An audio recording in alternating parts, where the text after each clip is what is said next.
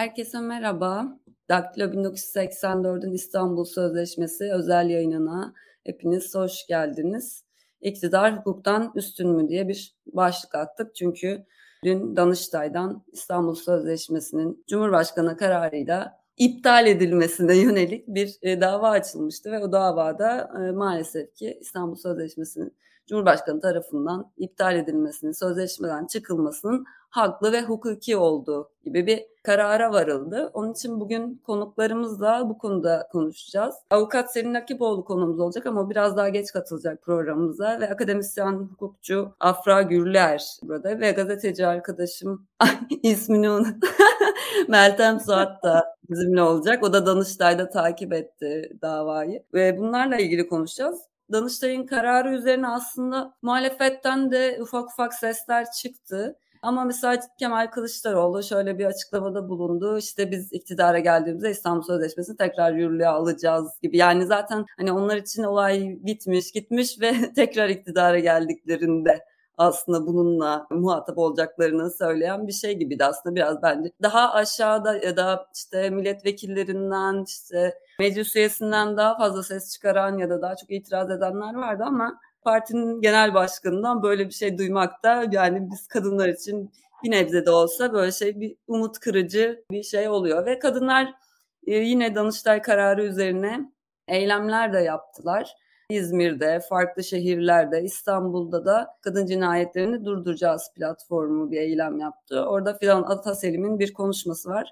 E, şimdi iki dakika onu izleyeceğiz. Mücadele etmeye devam etmek zorundayız. Kararın böyle çıkması olasıydı. Böyle olmamasını isterdik elbette ki. Demek isterdik ki Danıştay hukuka uygun bir şekilde anayasaya sahip çıksın ve bir bütün olarak Cumhurbaşkanının anayasanın üstünde hareket edemeyeceğini söylesin. Tek kişiye, tek adama, tek cumhurbaşkanına istediği her şeyi yapamayacağını söylesin desin isterdik. Böyle olmadı. Çünkü siyasi bir kararla karşı karşıyayız arkadaşlar.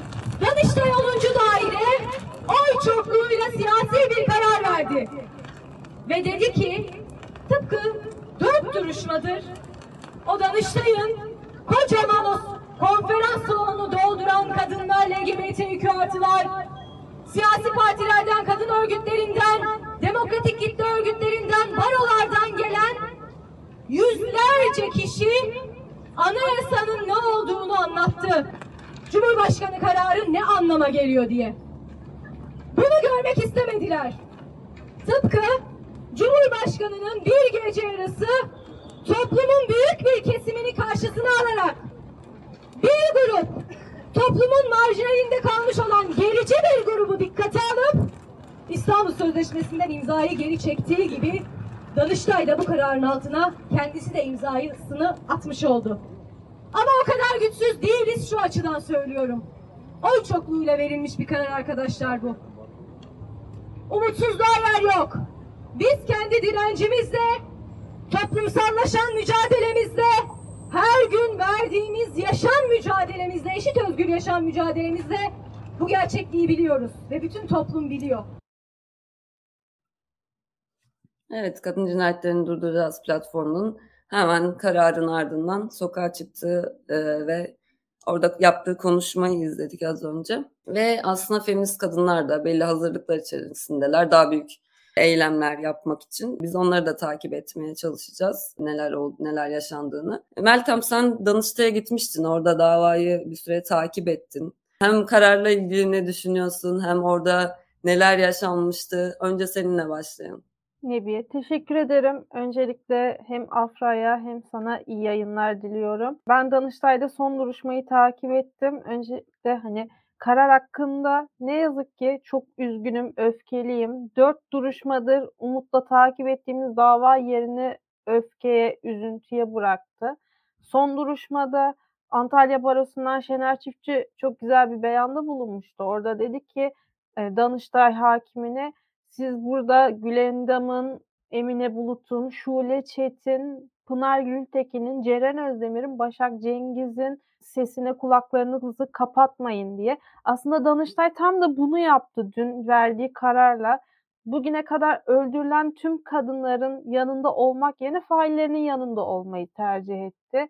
Danıştay'da görülen duruşmada Kocaeli Barosu'nun Kadın Hakları Merkezi Koordinatörü Nuriye Yılmaz da savunma yaptı ve Nuriye Yılmaz dedi ki savunmasında ben şiddet mağduru bir kadınım ve burada şu an bulunmamın sebebi eşimin 2007 yılında vefat etmiş olması. Yoksa ben de eşim tarafından öldürülebilirdim. Benim de ismim Anıs Sayaç'ta yazılabilirdi. Ki o zamanlar İstanbul Sözleşmesi de yoktu. Ama ben şu an buradayım ve İstanbul Sözleşmesi'ni savunuyorum. Siz karar verin. İstanbul Sözleşmesi'yle kadınları yaşatmak mı istiyorsunuz yoksa ölüme mi terk etmek istiyorsunuz demişti mahkeme heyetine. Aslında dün yaptıkları tam da bu neviye. Mahkeme heyeti Danıştay 10. İdare Başkanlığı dün kadınların yanında olmak yerine faillerin yanında olmayı tercih etti. Bu karar aynı zamanda Pınar Gültekin'in intihar etti denilerek cinayeti örtbas ettirilmeye çalışılan ancak kadın örgütlerinin ve ailesinin mücadelesiyle cinayeti aydınlatılan Şule Çetin, Emine Bulut'un, Ceren Özdemir'in sokak ortasında kılıçla öldürülen Başak Cengiz'in ve daha nice kadının faillerinin aklandığı gün aslında. İstanbul Sözleşmesi'nden çekilmemizden bu yana en az 302 kadın öldürüldü. 254 tane şüpheli kadın ölümü var ve daha 2022'nin ilk 6 ayında 163 kadın öldürüldü ve buna rağmen devlet, iktidar kadınları LGBTQ artı bireyleri korumak yerine faillerini korumayı tercih ediyor. Danıştay'daki son duruşmaya gelecek olursak Danıştay'da son duruşmada birden fazla savunma vardı. En dikkat çeken de dediğim gibi Nuriye Yılmaz'ın yaptığı, kendisinden örnek vererek yaptığı savunma. Bir de şöyle bir durum da var. Bu karar tabii ki hukuki bir karar değil. Bu siyasi amaç güdülerek alınmış bir karar. Danıştay'daki son duruşmada Çanakkale Barosu'nun avukatı İnci İncesar dedi ki bizi Çanakkale onur yürüyüşünden dolayı tehdit edenlerin valiyle fotoğrafı var. Aslında fail bizi koruyacak olanla fotoğraf çektiriyor ve biz yalnız kalıyoruz diye. E dediği çok doğru. Orada Çanakkale Onur Yürüyüşü'nü düzenleyenlere gönderilen tehdit mesajlarını göstermişti duruşma salonunda ve orada sizi öldüreceğiz. Çanakkale şehitlerin mekanıdır. Şehitlerin olduğu yerde yürüyemezsiniz. Sizi topla tüfekle öldüreceğiz tarzında birden fazla kez tehdit mesajı geldi ve bunun karşısında valilik tehdit edenlerle birlik olmayı tercih etti dedi. Ki çok dikkat çekici bir şey de var. Bu tehdit eden kişilerin arasında Saadet Partisi'nin Çanakkale İl Gençlik Teşkilatı üyeleri de varmış. İncisar onları da göstermişti duruşma salonunda. Önümüzde malum bir seçim var ve bu seçimin altılı masa tarafı da var. Saadet Partisi Millet İttifakı'nın içerisinde hani bilindiği gibi e, Millet İttifakı'nın içinde yer alan bir parti hem İstanbul Sözleşmesi'nden çekilmek için merhum Oğuzhan Asültürk'ün yaptığı çalışma hem de LGBTQ artı bireyleri tehdit eden il teşkilatlanması var. Yani bu şekilde aslında birazcık da altılı masanın içi de kaynıyor gibi gözüktü. Ama son duruşmada dediğim gibi kadın örgütleri son ana kadar umutlarını kaybetmediler. Ki keza ilk iki duruşmada da çekilme kararının iptal edilmesini söyleyen savcı Aytaç aynı mütalaa vermişti. Ama ne yazık ki Danıştay 10. İdare Başkanlığı dediğim gibi kadınlar ve LGBTQ artı bireylerin yerine failleri korumayı tercih etti. Yani şunu da söyleyeyim son olarak bundan sonra öldürülen tüm kadınların failinin kim olduğunu gayet iyi biliyoruz bu karardan sonra. Bunu da açıkça bize unutturmaya çalışmasınlar. Biz hepimiz faillerimizin kim olduğunu, kimler tarafından korunduğunu artık daha iyi öğrenmiş olduk. Teşekkürler Meltem. Ya zaten şeyi de hatırlamak lazım herhalde İstanbul Sözleşmesi'nin neden çıktığı ya da neden imzalandığı. Yani Nahide Opuz'un hikayesi var. Yani devlete e, yıllarca kocası tarafından şiddet gördüğünü söylemesine rağmen asla korunmuyor. Galiba 19 kere falan şikayet ediyor ve sonunda o cinayete kurban gidiyor. Kocası tarafından işte öldürülüyor ve bu erkek şiddeti üzerine Avrupa İnsan Hakları Mahkemesi'ne taşınıyor bu dava. Ondan sonra Türkiye mahkum oluyor ve bu mahkumiyetten sonra İstanbul Sözleşmesi diye bir şey den bahsediyoruz biz. Aslında şey var ya bu kararı aslında Cumhurbaşkanı'na aldıran kitle de genelde işte şey diyorlar. İşte bu İstanbul Sözleşmesi'yle kadın cinayetleri arttı falan diyorlar. Hani böyle bir iddiaları, böyle bir tezleri var aslında. Yani altı da çok boş olan. Ama halbuki İstanbul Sözleşmesi'ne sebep olan şey zaten kadınların korunmamasıydı devlet tarafından ve zaten İstanbul Sözleşmesi yürürlükte olsa da zaten kadınlar onu uygulatmak için mücadele veriyordu. Tam olarak uygulanmıyordu zaten. Hani bunlar varken bir yandan cinayetleri artırıyor sözleşme dediler. Ve senin söylediğin gibi sözleşmeden çekildikten sonra da o cinayetlerin ardı arkası kesilmedi. Afra Hanım tekrar hoş geldiniz yayına. Size döneyim. Siz karar için ilk ne düşündünüz? Yani, Sizce Cumhurbaşkanı'nın yetkisi genişledi mi bu kararla?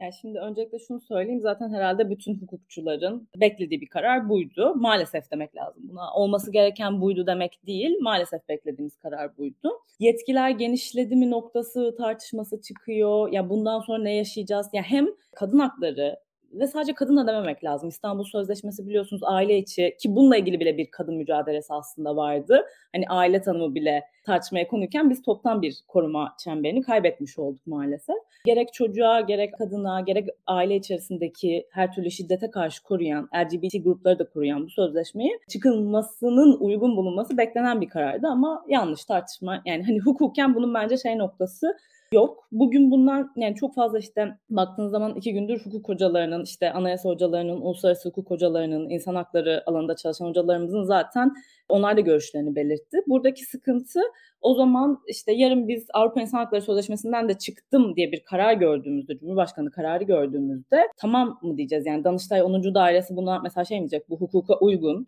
Burada yetkide usulde paralellikle ilgili bir sıkıntı görmüyorum. Burada e, zaten benim iç hukukum insan haklarını koruyor gerek yok mu diyecek tartışması doğuyor. Bu tartışmanın da nereden doğduğundan herhalde biraz hukukçu olmayanlar için bahsetmekte fayda olacaktır. Şimdi şöyle yani Danıştay yargılaması da biraz tabii farklı bir yargılama şekli oluyor. Hani bir Danıştay savcısı var. İşte duruşmaları takip ederken Meltem zaten onların mütalalarını çeşitli seferlerde gördü. Savcı var, tetkik hakimi var ve kararı veren hakimler var. Savcı ve tetkik hakimin yazdıkları mütalalara baktığımızda iki tarafında dediği şey yani burada bir anayasaya aykırılık sorunu var. Bunun en temeldeki sebebi de yine hukukçu olmayanlar için şunu açıklamakta fayda var. Bizim 2017'de geçtiğimiz Cumhurbaşkanlığı hükümet sistemiyle birlikte Cumhurbaşkanlığı geldi biliyorsunuz. Buradaki sorun da Cumhurbaşkanının iki farklı fonksiyonundan bahsediyoruz. Kararname çıkarma yetkisi var, bir de karar yetkisi var. Şimdi bizim bu İstanbul Sözleşmesi'nden çıkmaya için kullandığı enstrüman diyelim. Bu bir karar. Bunu anayasa yargısının yolu açık değil. Zaten burada da bir sıkıntı var baktığınız zaman. Ama kararı okuduğunuzda buradaki yetkisini dayandırdığı yer bir Cumhurbaşkanlığı kararnamesi. Bu da 9 nolu bir Cumhurbaşkanlığı kararnamesi diye bir kararnamemiz var. Bu da uluslararası sözleşmelere nasıl gireceğimizi, tırnak içerisinde söylüyorum nasıl çıkacağımızı, işte bunların nasıl yapılacağını belirleyen bir kararname olarak karşımıza çıkıyor. Bu eskiden Bakanlar Kurulu varken buna ilişkin bir kanun vardı. Sistem değiştikten sonra bir kararname çıkarıldı bunların nasıl yapılacağına ilişkin. Bu kararnamede de şöyle bir sıkıntı var aslında. Anayasa hukuku bakımından bizce Anayasa Mahkemesi'ne taşınması gereken nokta şuydu. Bir ikinci madde var ve burada diyor ki sözleşmeleri ikiye ayırıyor size. Bir sözleşmeye gireceğiniz zaman yani Türkiye Cumhuriyeti'nin bir sözleşmeye girmesi gerektiğini düşünüyoruz. Bu sözleşme sadece yürütmeye ilişkinse Cumhurbaşkanı kendi bir kararla girebiliyor. Ama bu yürütme alanına ilişkin basit ticaret sözleşmeleri, iki taraflı anlaşmalar gibi yani insan hakları falan bunun kesinlikle çerçevesinde değil. Bu tarz sözleşmelere girebilir. Ama ikili bir ayrım yapıyor ikinci maddede. Diyor ki bunun dışında kalan bütün sözleşmeler yürütme değil, yasamanın alanındadır ve o zaman bizim TBMM'den bir kanun çıkarmamız gerekiyor bunun onaylanmasına dair. Zaten anayasamız uyarınca usulüne uygun kanun yani yürürlüğe sokulmuş olan uluslararası anlaşmalarda kanuna denk bir sistem görüyoruz. Hele ki bunlar insan haklarına ilişkinse ve bizim iç hukukumuzla çatışırsa biz uluslararası sözleşmeyi önde tutuyoruz. Yani insan hakları sözleşmeleri konusunda açıkça anayasa koyucu şey koyuyor. Yani bunu üstün tuttuğunu bize söylüyor aslında. Ama geliyoruz Cumhurbaşkanlığı kararnamesinin üçüncü maddesine girerken böyle bir ayrım yapıyor ama üçüncü maddede böyle bir ayrım yok. Sanki Cumhurbaşkanı kafasına göre herhangi bir sözleşmeden çıkabilir. Yani burada çok ciddi bir problem var. Üçüncü madde maalesef e, 9 nolu kararnameye ilişkin bir iptal davasını CHP zamanında açmıştı. Biliyorsunuz orada süre sınırları var. Fakat üçüncü maddeye yönelik bir iptal talebinde bulunmamıştı.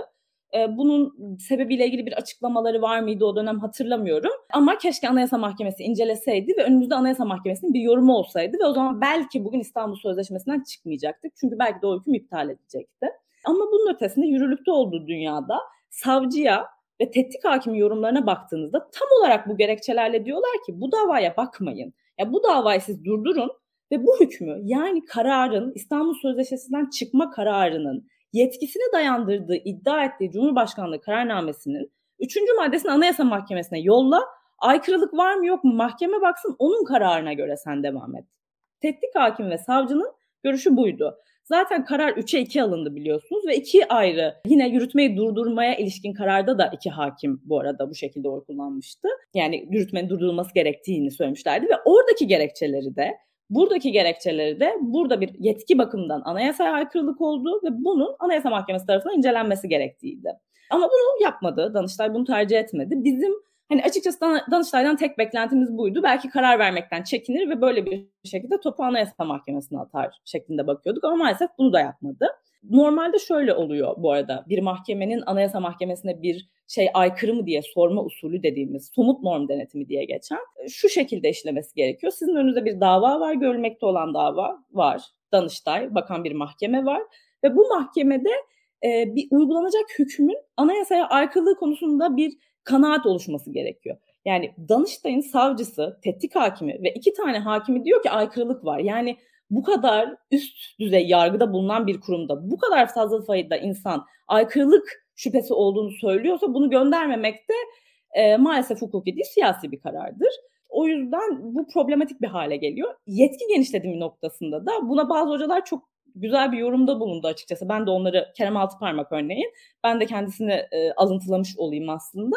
Dedik yani 2017'de Cumhurbaşkanlığı sistemine geçerken onların bile öngöremediği bir yetkiyi verdik. Çünkü böyle bir yetki yok. Yani anayasa uyarınca Cumhurbaşkanı'nın kararnameyle, kararla yapabileceği işlemler sınırlı ve bunun ötesine çıkan bir işlem öne getirdi ve Danıştay bunu onaylamış oldu.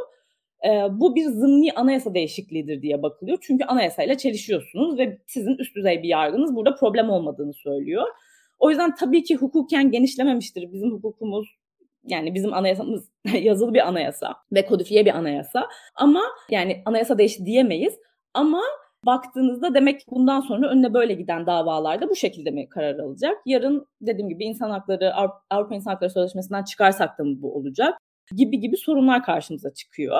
E, bu arada yani gerekçeyi incelediğinizde de birkaç şeye dayanıyorlar. Birincisi yetkisi olduğuna inanmışlar o kararnameden ötürü ama bu gerçekten hayır anayasaya aykırı bir yetki var orada ve kimse anayasadan almadığı bir yetkiyi kullanamaz. Yani burası bir hukuk devleti ise yetkinizi anayasadan almanız gerekiyor. Zaten anayasada bunu açıkça söylüyor. Hiçbir organ ve kişinin anayasadan almadığı yetkiyi kullanamayacağını. O yüzden yetki konusundaki onlar uygun bulmuşlar ama diğer iki hakimin karşı oyun söylediği gibi yok. İkinci noktaya geçtiğimizde de şöyle bir sorunla da karşılaşıyoruz. Şimdi baktığınızda Danıştay'ın tetkik hakimi diyor ki ya burada hani bir sözleşmeden çıkma usulünü tartışmıyor olsak bile sözleşmeden çıkmak için sizin ortada bir kamu yararınız olması gerekiyor. Bizim bu sözleşmeyi kabul etmemizde ahim önündeki opus kararı çok etkiliydi. Başlatan süreci oydu. Ve sonrasında ülkede kadın cinayetleri, kadına yönelik şiddet, çocuğa yönelik şiddet, diğer grup diğer işte LGBT gibi gruplara yönelik şiddetlerdeki artış sebebiyle bu sözleşmenin olmasında bir kamu yararı vardı. Diyor ki siz bir kamu yararı bile öngörmeden niye bir sözleşme? Yani bundan çıkmanızın bir kamu yararı olması lazım diyor. Ve ortada bu da yok. Yani bunu iddia edebilecek kimse var mı bilmiyorum bu sözleşmeden çıkmanın. En önemli sonuçlarından yani sürekli şey söylüyor bu arada gerekçede. Ana gerekçede yani karşı oylar değil. Bizde zaten 6284 var. Zaten yeterince koruyor işte kadını çocuğu yeterince koruyor.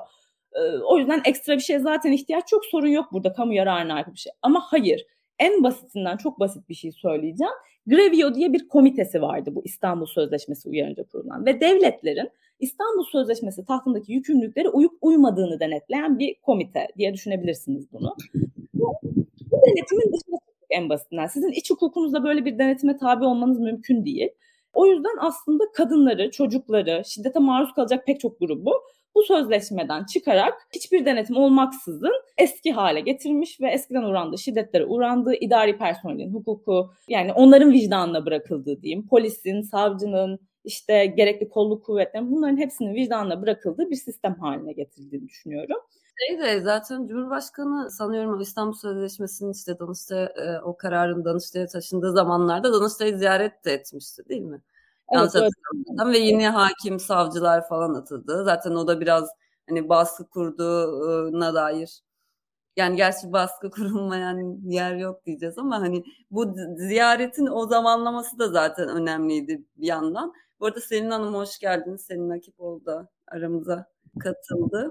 Sözü ben devralayım. Seninle Danıştay'da son duruşmada beraberdik. Öncelikle karar hakkında ne düşünüyorsun? Ben onu sorayım sana. Ardından bundan sonra ne olacak? Ne gibi bir süreç izleyeceksiniz? Davacı olan avukatlar olarak. Dün Yelda Koçak Sözcü'ye konuştu. Orada dedi ki danış bize dedi kararı UYAP'tan bildirmediler. Biz Anadolu Ajansı'ndan öğrendik dedi. Aynı şekilde Gazeteciler Sendikası da davacı taraflardan biriydi ama onlar da internetten öğrenmişler kararı. Hani bu kararın bildirilme süreci nasıl işledi? Siz UYAP'tan mı öğrendiniz yoksa herkes gibi internette haberlerden mi? Ve bundan sonra ne olacak? İlk ne düşündüğünle başlayalım ama. Tamam ben kafamda sıraya soktum. Bizim için ben biz diye e, ifade etmek istiyorum İstanbul Sözleşmesi savunucularını e, kadın hakları alanında kadın yönelik erkek şiddetiyle mücadele eden hak savunucularını. Bizim için süreç 20 Mart 2021'de başlamamıştı. Kasım 2011'de ilk imzalandığı süreçte. Sonra 1 Ağustos 2014'te yürürlüğe girdiği tarihte taraf, taraf devlet sayısı tamamlanınca.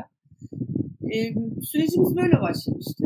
Fakat 20 Mart 2021 tarihi bizim önümüzde başka türlü mücadele alanları açtı. Adresimizin Danıştay 10. Dairesi olduğunu öğrendik. Ben hem Morçatı Kadın Sınav Vakfı'nın avukatlarındanım, hem Eşik Platformu gönüllüsüyüm, Kahdem üyesiyim.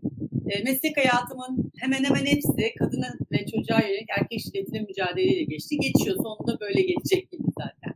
Çok kısa bir ve, şey söyleyeceğim ama e, şey, bir hışırtı geliyor ama eğer bir pencere açıksa bir şey. Ee, evet, şöyle yapayım.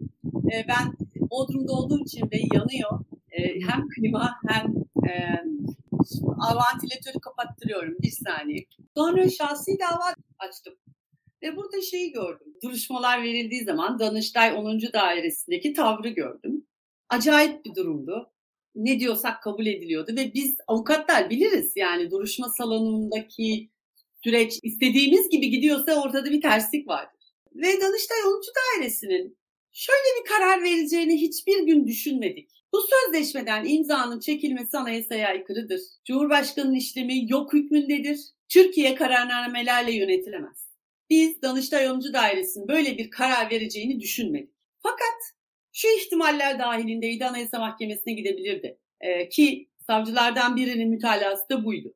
Ortada açık bir anayasaya aykırılık var zira. Oy birliğiyle veremeyeceklerini de biliyordum. Bunu buna çok emindim ben. Yani oy birliğiyle verilemeyecekti. Bu yürütmeyi durdurma kara, e, taleplerimizin reddi de oy birliğiyle verilmemişti. E, Danıştay savcılarının tutarlı mütalaları da önemliydi. Beşte iki iyi bir rakam. İki karşı oy güzel doldurulmuş gerekçeli bir iki karşı oy var elimizde.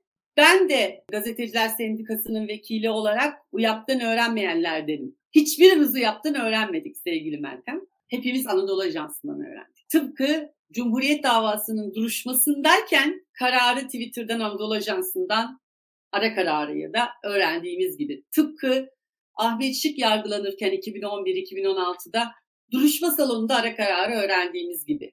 Aynısı oldu. Biz sonra işte yap yani sistemine yüklenmesi falan epey zaman aldı. Hatta çok komik, trajikomik ya. Ya bu kadar da olur mu dediğimiz taslak metin yani üstü kırmızı ile çizilmiş son hali olmayan metinler falan yüklenmiş. Bu kadar safsak bir durum. Bu kadar ciddiyetsiz bir durum. Biz biz ne diyoruz siz ne yapıyorsunuz hali hakikaten. Çok tuhaf geldi bana o taslak yani koskoca Danıştay, Şurayı Devlet, 150 küsür yıllık tarihi var. 46 yıl sonra 200. yılı kutlanacak.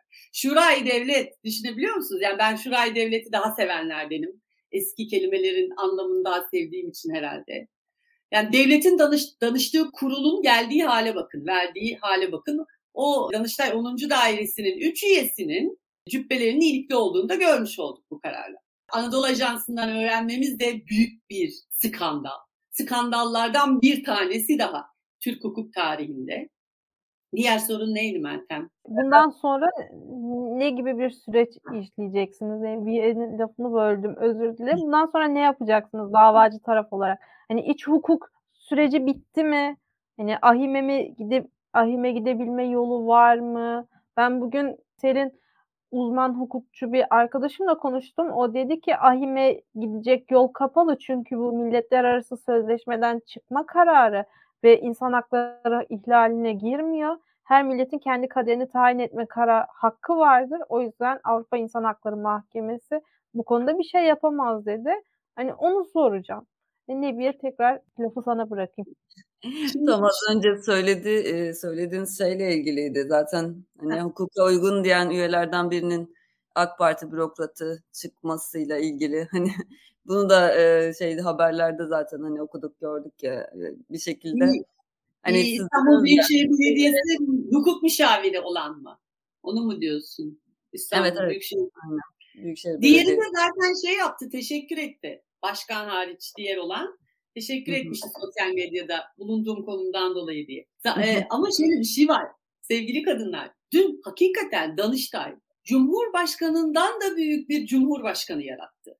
Döndüğünde vay be ben neymişim diyebilecek konuma getirdi onu. Hakikaten çok hiç sıradan bir karar değil. Ya şey diyorlar ya böyle. Ya siz niye şaşırıyorsunuz da başından belliydi de yahu bizim de kafamız çalışıyor. 28 Nisan'la 21 Haziran arası Ankara Danıştay'ı mesken edindik. Meselenin ne olduğunu çok farkındayız. Ama sen farkında mısın? Danıştay'ın, onun, Danıştay 10. Dairesi'nin verdiği karar nelere işaret ediyor? Nerelere dokunuyor? Bir, meclisi hükümsüz kıldı. Çok net. 23 Nisan 2020'de kurulmuş meclis hükümsüz kırdı kıldı. Meclis başkanı şu an işsiz bence. Hiçbir önemi yok. Milletvekillerinin ya biz buraya niye gidiyoruz, biz bu maaşları niye alıyoruz demesi gerekiyor. Hiçbir önemi yok. Meclisin iradesiyle çıkılması gereken düzenleme Cumhurbaşkanının takdiriyle çıkılır ve bu da kanuna uygundur dedi. Bundan öte yol mu var? Bu acayip bir durum. Bu o kadar acayip bir durum ki tehlikenin kimse farkında değil galiba. Temel insan hakları, insan hak ve özgürlükleri konulu bir düzenlemeden anayasa madde 13 yokmuş gibi düzenleme yapıp çıkabildi kararnameyle. Yani bu hiç tuhaf değil mi ya? Yani ben bugün Türkiye'de tüm e, aslında hukukçuları yani ticaret hukukçusundan deniz hukukçusuna kadar, bilişimcisine kadar herkesin ne oluyor bu nasıl iş? Biz diplomalarımızı yakacak mıyız? Bu hale mi geldik noktasındaki en azından mesajlarını, yazılarını falan bayağı görmek istedim. Hiçbir şey yok. Bir iki ideal hukukçusu, bir iki anayasa hukukçusu. Hatta çok kıymetli Metin Günder şey demiş. Ya iyi ki üstadlarım bunları görmedi anayasa ideal hukukçuları. Yani görmeden öbür dünyaya gittiler. Hani bu, bu, bu günleri görmek içler acısı bizim için diye. Böyle bir durum. Hiçbir hukuk aykırılık görmüyor Cumhurbaşkanı'nın bu işleminde. Meclis onayıyla yürürlüğe giren cümleyi Danıştay koskoca şurayı devlet önemsemiyor. Bana ne bundan diyor.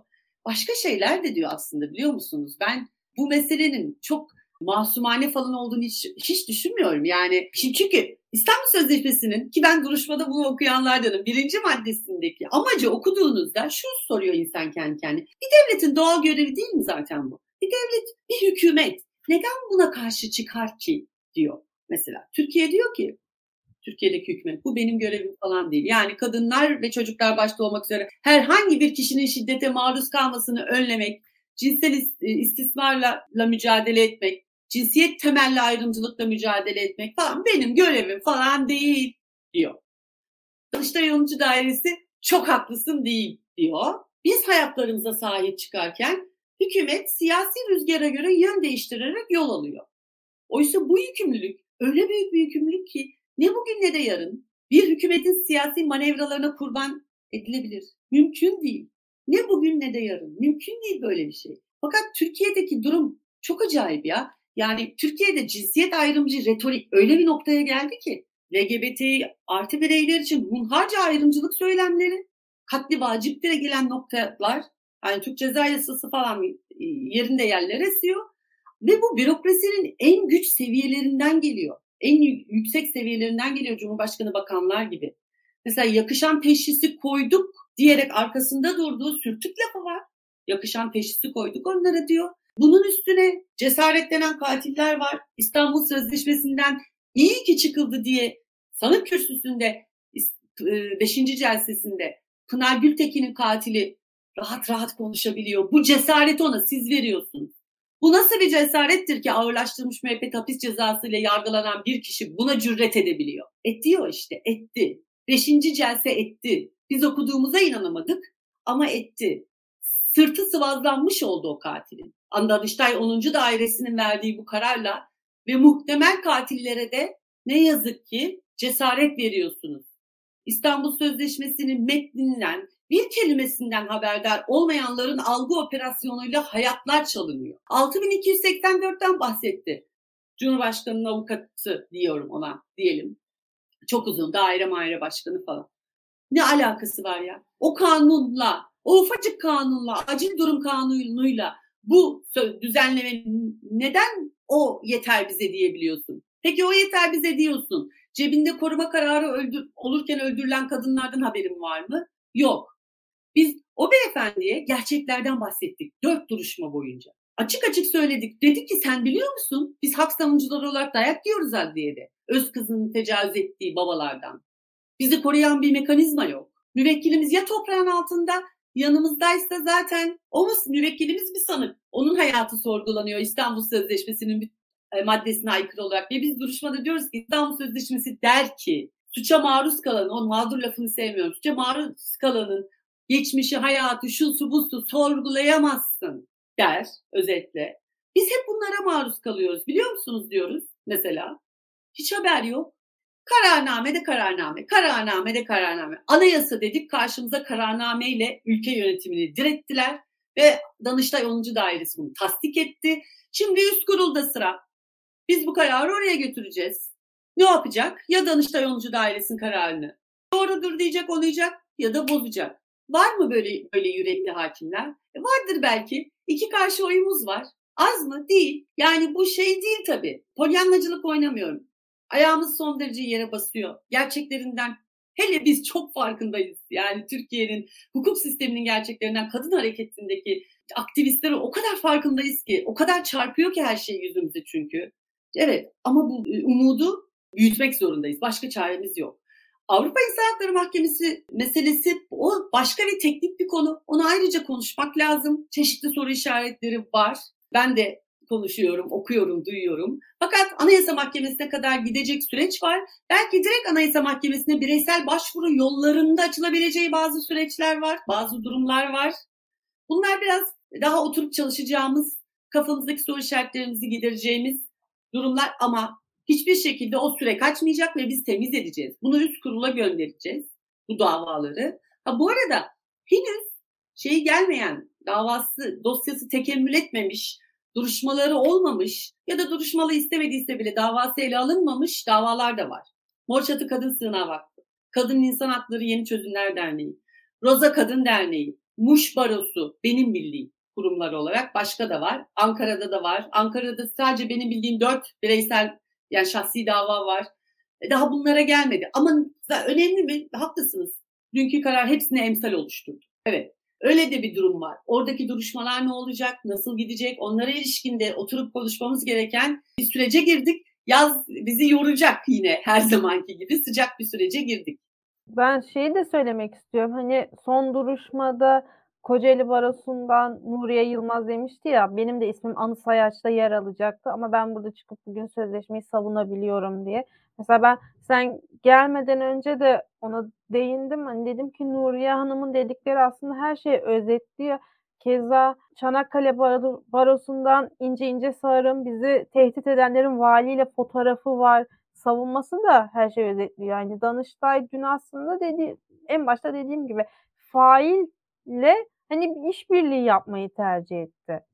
Bundan sonra peki hani söz sözü Afra Hanım'a da bırakacağım da bundan sonra ne yapacaksınız şimdi? Anayasa Mahkemesi'ne mi başvuracaksınız ya da temize gittikten sonra ne olacak? Oradan da bir red kararı gelirse ya.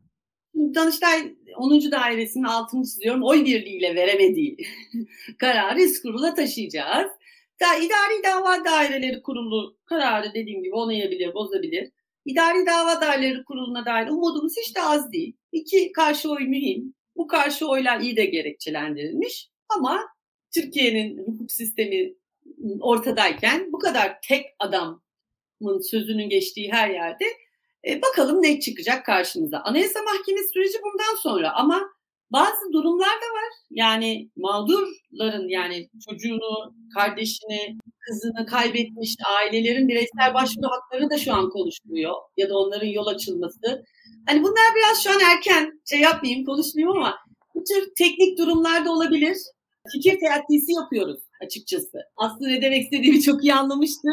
Biraz fikir teatisine ihtiyaç var. Daha ham ama olabilir bu tür hususlar. Ama kesinlikle bu karara itiraz edileceği net. Onu bir kenara koyalım. Orada bir beis yok. Bu böyle bitmeyecek. Sadece bir adım, eksi bir adımla karşı karşıyayız. Ben Afra'ya şunu sormak istiyorum aslında. Şimdi az önce de dediğim gibi Çanakkale Barosu savunma yaparken Saadet Partisi'nden bahsetmişti. Saadet Partisi teşkilatı bizi tehdit edenlerin arasındaydı diye.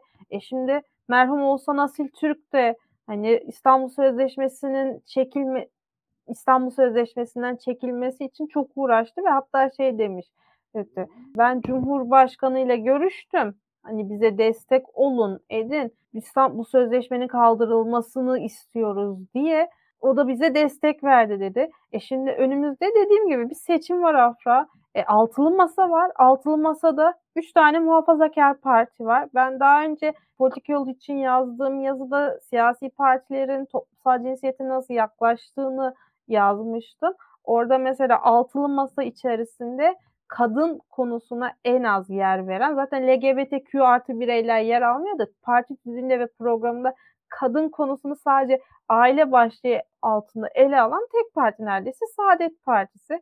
E Saadet Partisi'nin bu bu toplumsal cinsiyet konusunda bu kadar kapalı olması altılı masayı birazcık içten içe kaynattırır mı? Sen ne düşünüyorsun bu konuda? Ya bence kaynatmalı kişisel görüşüm oradaki noktadan çıkarsak ya ama hani Nebiye en başta başlarken söylemişti Kılıçdaroğlu gibi çok böyle bu konuda net durması gereken duruşu kadın tarafında olması gerekenken o bile bence yeterince detaylı bir şey vermedi bize yani yeterli desteği vermedi. Ee, muhafazakar partiler dediğimizde işte hani muhtemelen gelecek geleceği düşünüyoruz. Başka Deva'yı belki daha yine oraya yakın görüyor olabiliriz diye düşünüyorum. Ya mesela hem Ali Babacan hem de Gelecek Partisi'nin çeşitli üst düzey insanlardan ben şeyi gördüm. Açıkça bunun hukuksuz olduğunu, hukuka aykırı olduğunu gördüm. Bu mesela sevindirici bir şeydi. Davutoğlu ee, da tweet attı galiba. Artık siyasiler tweet atarak tepki gösteriyor. Ya, evet. Davutoğlu'nunkini gördüm hatırladığım için ismini vermek istemedim ama Gelecek Partisi'nden hani üst düzeye genel başkan yardımcılarından falan birkaç kişiyi gördüm. Hani önüme düşenlerden diyeyim hani alt düzeyde zaten çok fazla görüyoruz. Milletvekillerinden de görüyoruz işte danışmanlar, politika kurullarından falan. Ama ya bence kaynatması gereken bir konu. Çünkü yani biraz önce Selin çok detaylı anlattı. Yani ortadaki şey bence sizin kadına bilmem neye nasıl baktığınızın çok ötesinde hukuksuz bir şey var. Ya hukuk tektir yani sizin kadın hakkında LGBTQ o bu hakkında ne düşündüğünüzün önemi yok. Zaten toplum içerisinde biz bugün Türkiye'nin nüfusu ne kadar bilmiyorum. 80 milyon mu olduk? Yani bu nüfusun içerisinde herkesin bambaşka görüşleri vardır. Sorun bu insanların birbirine girmesini, bu insanların güvenliklerini sağlanmasını yaratmak için hukuk var zaten. Ya Danıştay Dairesi bunu buradaki bu görevini unuttu herhalde. Hukuk dediğiniz şey bu kadar üst düzey, özellikle idari e, yargı kolu dediğimiz yerdeki şey devletin vatandaşına karşı yapması gereken görevleri ya da yapmaması gerekenleri denetleyen mekanizma olarak bulunması gerekirken ya hani Selin tabii davanın avukatı olarak da daha yakından ve hakimdir süreci ama ben gerekçeyi okuduğumda yani karşı oylar değil ana gerekçeyi okuduğumda e, herhalde Cumhurbaşkanlığının savunması copy paste edilmiş gibi geldi bana. Hani böyle inanılmaz bir hukuki analiz, işte anayasa hukuku, işte insan hakları hukuku, milletler arası genel hukuk bunların hiçbirine girilmemiş gibi geliyor bana. Ya bir de mesela biraz önce Selim bahsederken dedi ya buradaki şey çok büyük bir şey. Bence de bu, bu yani ben de ne hukukçulardan e, ne de yani belki de kadın örgütleri demek istemiyorum ama normalde bunu desteklemesi gereken çok fazla insandan hiçbir ses çıkmadığını gördüm dün. Yani ortadaki şey gerçekten kadın hakları mücadelesinde olmayın, feminist mücadelede olmayın. LGBTQ'yu hiç desteklemeyin. Ortadaki şey açık bir hukuksuzluk. Yarın öbür gün işte dedi ya biraz önce senin algı çalışmaları yapılıyor. Yani gidiyorsunuz sokakta böyle bazı mahallelerde gidin İstanbul Sözleşmesi nedir? Ya çevirip bir sayfasını okumamış insan ya bu işte LGBTQ'yu reklamını yapıyor, toplumda arttırıyor gibi bir algı yaratılmış halde de var. E, ama baktığınızda bunu başka sözleşmeler içinde olur. Yani en temeli Avrupa İnsan Hakları Sözleşmesi. Yarın öbür gün dense ki şöyle bir algı çalışması yapılsa. Ya biz bunlara çok tazminat ödüyoruz bunlar yüzünden. Ne gerek var? Bizim zaten bireysel başvurumuz var. Bizim zaten çok güzel mahkemelerimiz var dense ve bir gece kararla bundan da çıkılsa ne olacak? Yani her şeyden çıkılabilir, her şey yapılabilir. Hukukun zaten en temel şey budur ya. Hani ben buradaki karar siyasi olarak gerçekten eleştiriyorum. Açıp okuduğumda ana gerekçedeki kararlar hukuka uygun değil diyebilecek yani bunu görmek gerekiyor ve bence bu eleştiriyi yapabilmek gerekiyor. Selin'e de şey açısından katılıyorum yani sürekli işte farkında değil misiniz burası bilmem yaz farkındayız diye hukumu bırakalım ne yapalım ya hani bunun çözümü ne? Hukuku sonuna kadar kovalayacak ne güzel işte senin gibi avukatlar var işte bizler gibi akademisyenler var. Biz hani bunu sonuna kadar kovalamak zorundayız ama ben de çok umutsuz değilim. Çünkü işte iki tane güzel karşı oy var. Tettik hakimle savcıların mütalaları da anayasaya aykırılık olduğu yönünde baktığınızda bir kamu yararı olmadığının ve aslında kadının korunmasının bir ya- kamu yararı olduğunu anlatıyor ve gerçekten öyledir ya hani buna bilmiyorum hangi görüş itiraz edebilir ki kadının çocuğun herhangi bir kırılgan grubun şiddete karşı korunmasından daha öte bir devletin görevi daha öte bir kamu yararı benim aklıma gelmiyor açıkçası. Yani devlet dediğiniz şey bunun için var ya. Hani zaten geldiğimiz dünyada liberal bir dünyaya doğru ilerliyoruz. Devletin görevi bu. Meral Hanım dava süreçlerinde Meral Akşener İyi Parti olarak hani davanın başlangıcında gördüğüm kadarıyla süreçlere aktif katıldı. Hatta yürütmeyi durdurma davasını açanlardan biri oydu diye hatırlıyorum. Ya onun da mesela ya bilmiyorum bugün gerçi bir şey vardı yani gezisi vardı orada bir şey yaptığını takip edemedim ama ondan da bir kadın olarak ben daha fazla ses beklerdim. Yani bütün partilerdeki hukukçulardan çok daha fazla ses beklerdim. Çok bir karşılığını göremedim açıkçası. O biraz umarım bu altın masada bir konu olur. Yani aday belirleme ve ekonomi politikaları ilgili olarak söyledi. Yani aslında İstanbul Sözleşmesi'nin tekrar yürürlüğe girmesi şu an muhalefet için bir seçim vaadi aracına dönüştü. Yani şu an hali hazırda bununla gerçekten ne kadar müdahale ediyorlar bilmiyorum ama şu an söyledikleri ya her şey seçimden sonra. Yani biz seçilirsek ikisinin söylemleri de bu yönde genel. Yani şöyle geliyor bana tamam iyi güzel yani seçilirsek girelim tamam siz benimsiyorsunuz bunu ama burada anlatılması gereken tek şey bence bütün hukukçulara da bunu söylemeye ihtiyacı duyuyorum. Anlatılması gereken tek şey İstanbul Sözleşmesi değil. Hukuk kuralları var ve hukuk kurallarını yargı kafasına göre esnetemez. İdare kafasına göre esnetemez. Bu bugün buna, yarın başka şeye, öbür gün başka şeye. Bu siyasi parti kapatma davası da olur, o da olur, kadın hakları da olur. E, şirketinizin el koyar devlet, mülkiyet hakkınız da olur. Hadi onu tartışalım yani. O olunca her öbür yani ertesi gün o olduğunda ne olacak? Bir kanunla korunan mülkiyet hakkınızla ilişkin bir şey bir gece kararla değişse ve dense ki baş, bilmem neredeki kararnamede Cumhurbaşkanı'nın buna etkisi var. Böyle bir şey yok. Yani işte ekonomi ise bu ülkenin derdi. Böyle bir ülke ekonomide olmaz. Çok basitçe. Çünkü bir güven yok. Bizim yani opus kararı bu arada var. Onun sayesinde İstanbul Sözleşmesi'ni yaptık, imzaladık, taraf olduk. İstanbul'da yapıldı sözleşme falan ama opus kararının kendisi de adam gibi icra edilmedi Türkiye'de bu arada yani.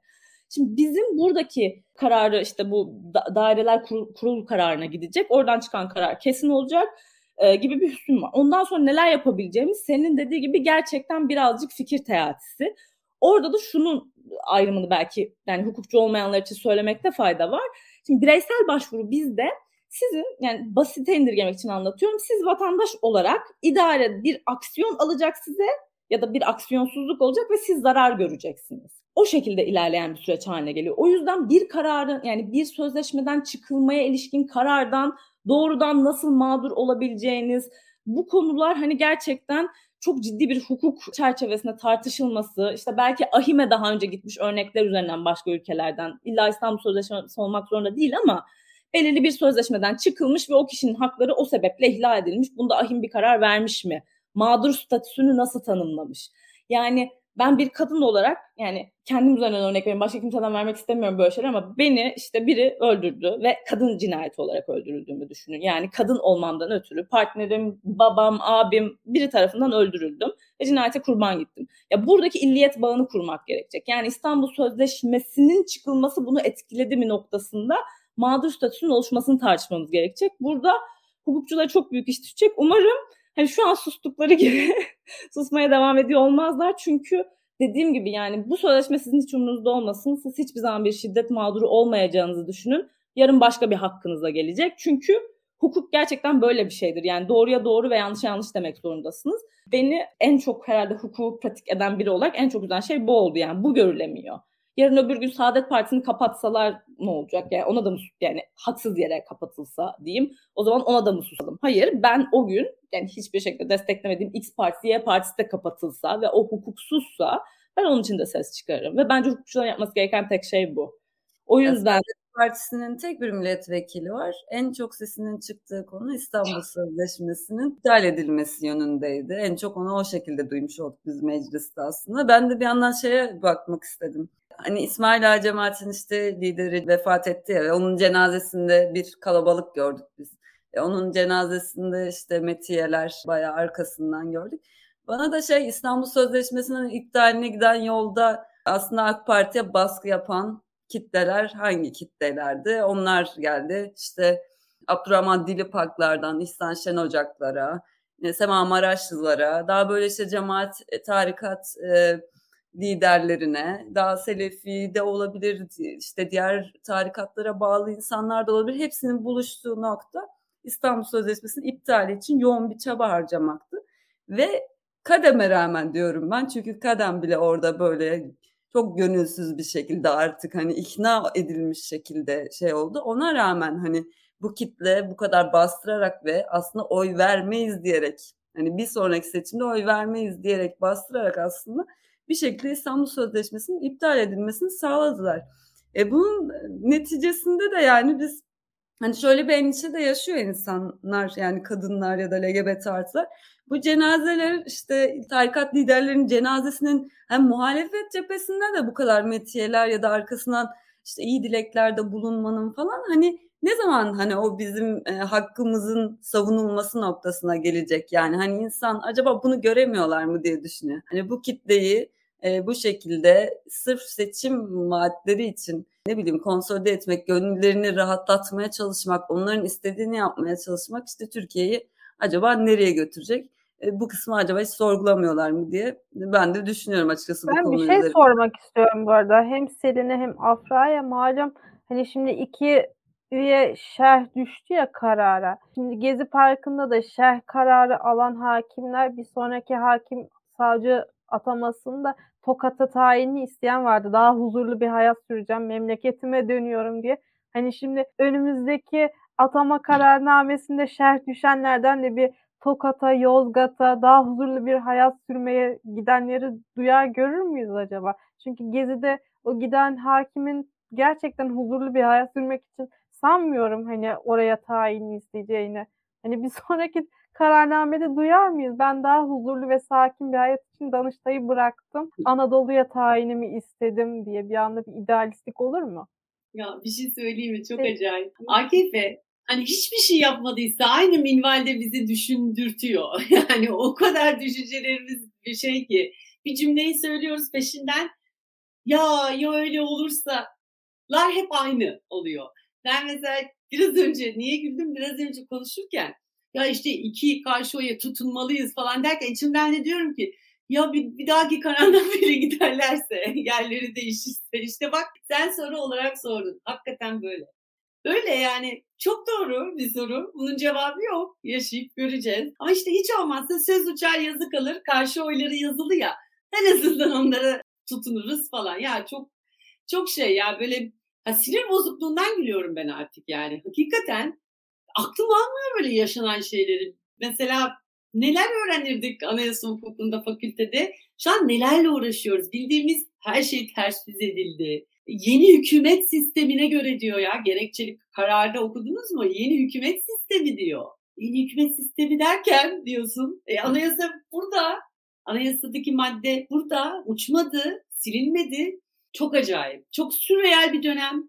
Hakikaten. Fakat e, o kadar çok kaybediyoruz ki bu süreçte. Zaman kaybediyoruz. Hayatları kaybediyoruz. En önemlisi. Şimdi şeye bakıyorum ben. O küfür kıyamet hakaret gidiyor. Sosyal medyada işte nasıl kaybettiniz gördünüz mü sanki bir futbol maçı var falan sözleşmenin karşı tarafları tarafından böyle işte bilinen böyle sözleşme savunucularına sosyal medyada rahat rahat yazma durumu. Ya böyle okurken şey diyorum yani neyin zaferindesiniz ki siz? Yani bu neyin zaferi yaşadığınız? Hani hangi metni okuyorsunuz bilmiyorum da aynı metni okumadığımız kesin. Bir madde altıları var sevgili arkadaşlar. Madde altıda öyle bir şey yazmıyor sosyal e, İstanbul Sözleşmesi'nde. Eşcinselliği özendiriyor. Yani öyle bir madde altı ki kafalarındaki. Sanki iki işte diyelim iki lezbiyeni evlendir takı tak yazıyor. Yani öyle bir şey var kafalarında. Çok acayip. Çok acayip. Ya diyorum ki madde dördün C bendinde cinsel yönelim falan. Bu mu acaba söyledi? Şey diyor ya o kadar hafif değildi sanki. Hafif değildi derken yani daha böyle bir LGBTQ artlara karşı daha böyle bir tahrikkar, işte övücü cümleler. Sen hiç okudun mu bu sözleşmeyi? İşte Akit'ten dinledim. Biz bir de bu süreçte bir şey istedik. Ya ne olur karşımıza çıkın bir. Bir platformda ya. Bir platformda konuşalım bunu. Daha 2019'du tabii. Daha sürecin başına nas değildirler falan filan havada uçuşuyor ama biz sinyali almıştık o süreçte. Meselenin ne olduğu belliydi ve ısrarla diyorduk ki ya gelin konuşalım. Şey yapalım yani sözleşmeye derdiniz ne? Çünkü sırada Lanzoretti var arkadaşlar. Bunu söylüyorlar açık açık. Lanzarote deyince tüylerin diken diken olan bir sözleşme. Çocukların cinsel istismarıyla mücadele eden sırf konusu bu olan. Konusu sadece bu olan sözleşmede sıra diyorlar şu anda. Bana mesajlar atıyor. Benim de Twitter'da de, e, direkt mesajlarım herkesten alınabilir ayarlıymış. Hiç haberim yoktu. Öğrenmiş oldum büyük bir tecrübeyle küfür kıyamet. Sırada bu var diyor. Sen diyor şimdiden buna hazırlan diyor. Sırada bu var. Bu gidecek diyor. Ya nasıl insansınız siz ya? Ya sözleşmenin adına bak. Sözleşmenin adına bak. İstanbul Sözleşmesi'nin adına bak. Lanzarette'nin de adına bak. Bırak imzalandığı yerleri. Büyük, uzun adına bak. Sen bu sözleşmeye karşı çıkıyorsan sen nasıl bir kütlesin? Yani ben başka bir şey söyleyemiyorum. Çok özür dilerim ama hiç hukukiydi, bilmem neydi falan laflar falan kalmıyor. Yani sen nasıl bir kütlesin? Bu sözleşmeye karşı çıkabiliyorsun. Çocukların cinsel istismarla mücadeleyle senin derdin ne? Başka dertleriniz var bizi karanlık dehlizlere çekmek istediğiniz. İşte o tarikatlar, kaçak bilmem ne Kur'an kursları, canları yakılan çocuklar. Dertleriniz bunlar mı? Muhtemelen gelecekte göre işte 18 yaş altındaki kızlarla evlenmek de aslında normalde falana gelecek zaten hani bu oradan zaten şimdi de söylüyorlar da yani hani Tabii medeni kanundaki evlilik yaşı evlenme yaşı, işte kazayı rüştün düşmesi falan. Neyse dokuzlar havada uçuşuyordu. Hatırlıyor musunuz? Nurettin Yıldız diye bir adam vardı da. Mesela ben 2015'te kendim sırf bu Nurettin Yıldız bilmem ne derneği başkanı 3 suç duyurusunda bulundum. Şikayetçi oldum adam hakkında. Çünkü şey diyordu bir lafı vardı. 9 yaşında bir kız çocuğuyla 25 yaşında bir erkek evlenebilir diyordu. Böyle bizim tüylerimiz diken diken olmuştu 2015'te. Ya bu nasıl laf diye. Mesela şikayetçi olduğunda savcı şey demiş ya bu düşünce özgürlüğü. Vay. Düşünce özgürlüğü. Suçu işlemeye teşvik var diyorum ben dilekçemde. Hani cinsel istismar suçunu işlemeye teşvik var ya bu suçun düşünce özgürlüğü diyor falan. Sonra bunlar mesela çok sıradan durumlar haline geldi güzelim ülkemizde. Bir de şey mesela akıllara gelmeyen liberal özgürlükler bir anda savunma yapacakları zaman akıllara. Düşünce özgürlüğü hani başka şeylere söylenen şimdi örnek verip tepki üstüme çekemeyeceğim bir yerden ama başka şeylere söylenen şeyler herkesin şeyi oraya asla ifade özgürlüğü olamaz, bir düşünce özgürlüğü olamaz. Ama savunmaya gelince herkesin savunması ifade özgürlüğü. Bu da ya, çok çelişkili. Çok affedersin. Bu arada Aslı dedim. Çok affedersin. ismini yanlış söylemek hiç istemezdim. Hakikaten çok çok dediğin gibi yani çok acayip bir dönem. Ya şöyle e, iyilikle kötünün mücadelesidir ya hani. Ya böyle e, çocukken masallarda da görürdük. Aslında o kurt kötü olduğundan değil ama bir karanlıkla, bir kötülükle mücadele vardı. Bu tam da öyle bir şey. Yani biz gerçekten iyilikle kötülüğün mücadelesi içindeyiz. Çok zor işimiz, çok büyük bir karanlıkla mücadele etmeye çalışıyoruz ve çok yalnızız kadınlar olarak. Ya bakmayın çok yalnızız. Biraz önce Afra'nın söylediği gibi ya nasıl ses çıkarmazsınız hukuk fakültesi mezunu olarak bu karara diye isyan ettim. Bütün gün özellikle aradım baktım hesaplarında. Hiçbir ses yok, sus yok. Aman kimse bana bulaşmasın. Aman bu dönem işte geçecek nasılsa ben fişlenmeyeyim. Yok ya biz niye bu kadar uğraşıyoruz o zaman? Korkusuzuz çünkü. Evet. Çünkü hayatlarımız söz konusu. Artık bizim için, kadınlar için varlık yokluk meselesi haline geldi bu işler. Yani çok net varlık yokluk meselesi haline geldi. Yani o yüzden ben nasıl durayım? Yani nasıl susayım? Benim 12 yaşında kız çocuğum var. Olmasa da nasıl susayım? Neden susayım? Neden durayım? Ve sosyal medyadan tweet atmak çok kolay. Klavye delikanlı değil mi? Delikanlılık iki taraflı söylüyorum aynı zamanda. iki cins için. Bizim mücadele sürüyor. Başka çaremiz yok. Halkamız genişliyor. Gittikçe halkalarımız başka halkalar katılıyor. Ee, yanlış hamleler de yapılmaması gerekiyor. Haşlar çok yüksek sevgili arkadaşlar. Yani gördünüz mü kararlardaki vekalet ücretlerini? Hani bu yönüyle de konuşmak lazım bence. Acayip rakamlar. Totale vurduğunuzda milyonlara aşıyor. Şey bilgisini de vereyim ben. Gerek yani hani bunu hukuki bir şey olarak söylüyorum. En sonunda baktığınızda zaten bu şu an önceki karardan söyleyeyim mesela buna çıkan ücreti bayağı ciddi yani 10 ona yakın bir ücret çıkıyor. Bakın söyleyeyim başvuru harcı oyuyla buyla. Yani zaten 554 lira bir yargılama gideri var ve bunun tonlarca dosyadan yapıldığını düşün. Ve ayrıca bunu yine yani hakları bu arada bir şey demiyorum ama e, idari tarafın avukatları bu şeyleri vekalet ücretlerini de takip ediyor bu arada. 10 yaşındaki çocuklardan bile onu icra göndermek suretiyle tahsil ediyorlar. O, Tabii ben şimdi mesela karar bana düşünce hani biliyorsunuz işte e, tebliğ birlikte şey oluyor Danıştay'ın kararları. Ben peşine düşeceğim. İcraya koyma bu parayı ödeyeyim. Çünkü 550 yargılama gideri 7425 vekalet ücreti var. Şu an ödemem gerek. Evet. Acayip bir şey bu ya. Yani bunun 200 küsür davaya vurduğunuzda 2 milyona yakın bir para ediyor. Ya Çok bunun bir usulü olması gerekiyor. Yani bence bu hani bir sonraki daha geniş bir şey olarak söylüyorum ama bu tarz Türkiye gibi ülkelerde maalesef çok fazla bu tarz davayla karşılaşıyoruz. Artık bunların grup yani bu Amerika'da olan class action diye geçen grup davası şeklinde bir şekilde alınıyor. Yani illa dosya birleştirme olarak da söylemiyorum. Ama bunun binlerce dava açılmadan bir şekilde çözebiliyor olacağımız bir sisteme ihtiyaç var. Bir, iki ama ya, Anayasa Mahkemesi'nin biliyorsunuz iş yükü çok fazla. Zaten norm denetimine girmekten çok kaçınan bir mahkeme var elimizde ve sürekli bireysel başvuru bakıyor. Çünkü o çok daha kolay yani. Orada tazminat yazıyorsun, geçiyorsun ya da ihlal yok diyorsun. Bireysel başvuruda iş yükü çok fazla. Yani işte yakın zamanda HDP milletvekilinin Figen Hanım'ın sanırım bir karar çıktı. Ben kararın tarihine bakıyorum. Başvuru tarihi 2019, 2022 falan. Hani bu kadar işte tanımış önemli bilmem ne bir davada bile 3-4 yılı buluyor mahkemenin bakma süresi. Ve iş yüküyle alakalı bir konferans yapıldığında bir profesör çıkıp şey diyebiliyor e, ya, e, harcı arttıralım, başvuru azalsın. Aman Allah. ya bu dendi. Bu ülkede bir profesör ünvanına sahip biri bunu önerebildi. Yani sonra bunu topladım bir yerde bilmiyorum ama çok eleştirildi zaten. Ya böyle bir şey olamaz. Zaten çok fazla ve yargı dediğiniz şey bunun için var. Gerekirse bedava olsun. Yani avukatlar alacağını alsın bu arada. Çünkü avukatlar da zaten çok zor kazanıyor günümüzde. Ve hakları yani. Ama bu yargılama giderleri ekstrem yani. Bu tarz davalar için başka bir usul öngörülmesi gerekiyor. Ve hatta şimdi ne yapacağız bundan sonra diyoruz ya. İspanya'da falan şey var. Devlet çıktı bir sözleşmeden bu tarz kararlar içinde bireysel başvuru yolu açık. Belki anayasada bireysel başvuruya böyle bir şey eklemek gerekebilir Türkiye için. Hani ama tabii bunu mevcut iktidarda anayasa değişikliği falan filan bunlar hani siyasi olarak mümkün değil ama hukuki bir tartışma olarak tutmak gerekiyor. Çünkü bizde ihtiyaç bu belli ki. Teşekkür ederim. Mahkemesi'nin kuruluşuna dair kanun madde 40'ta hatırlı yanlış hatırlamıyorsam zaten Anayasa Mahkemesi'ne götürebilir bunu mesela. Tarihi Dava Daireleri Kurulu değil mi? Götürebilir. Kendisi Aynen. götürebilir. Açıkçası bizim benim anayasa hukukçusu olarak beklentim şuydu. Zaten ya, e, yürütmenin durdurulmasında da iki hakimin senin burada anayasaya aykırılık var dedi. Danıştay hakimi dediğin insanın hukuk bilgisine güveniriz değil mi? Beş kişisiniz. ikisi demiş ki anayasaya aykırı. Ya sen burada bir şüphe duyarsın itiraz yolu dediğimiz yola başvuracaktı. Diyecekti ki ben bekletici mesele yapıyorum. Anayasa Mahkemesi baksın. Cumhurbaşkanlığı kararnamesinin 9 nolu kararnamenin bakın karar değil. Bu basında da çok karışıyor haklı olarak. Kararnamenin üçüncü maddesi anayasaya aykırı mı değil mi sen bak diyecekti Anayasa Mahkemesi'ne.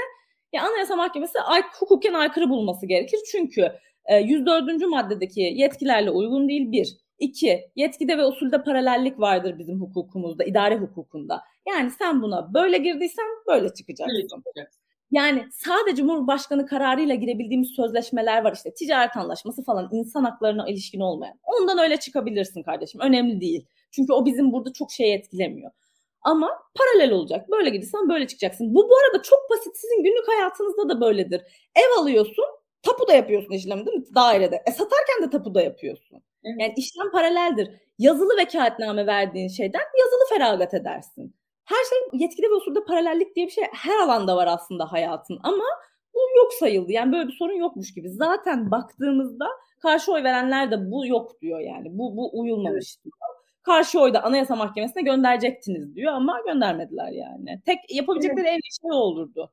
Evet ben çok biz çok bekliyorduk biliyor musun? Yani hatta son celse bütün duruşma stratejimizi ona yönlendirmiştik. Yani lütfen Anayasa Mahkemesi'ne gönderin diye taleplerimizde de vardı. Te- terditliydi talebimiz zaten. Yani iptali olmadığı takdirde Anayasa Mahkemesi gibi. Bir savcının da öyle bir terditli talebi vardı.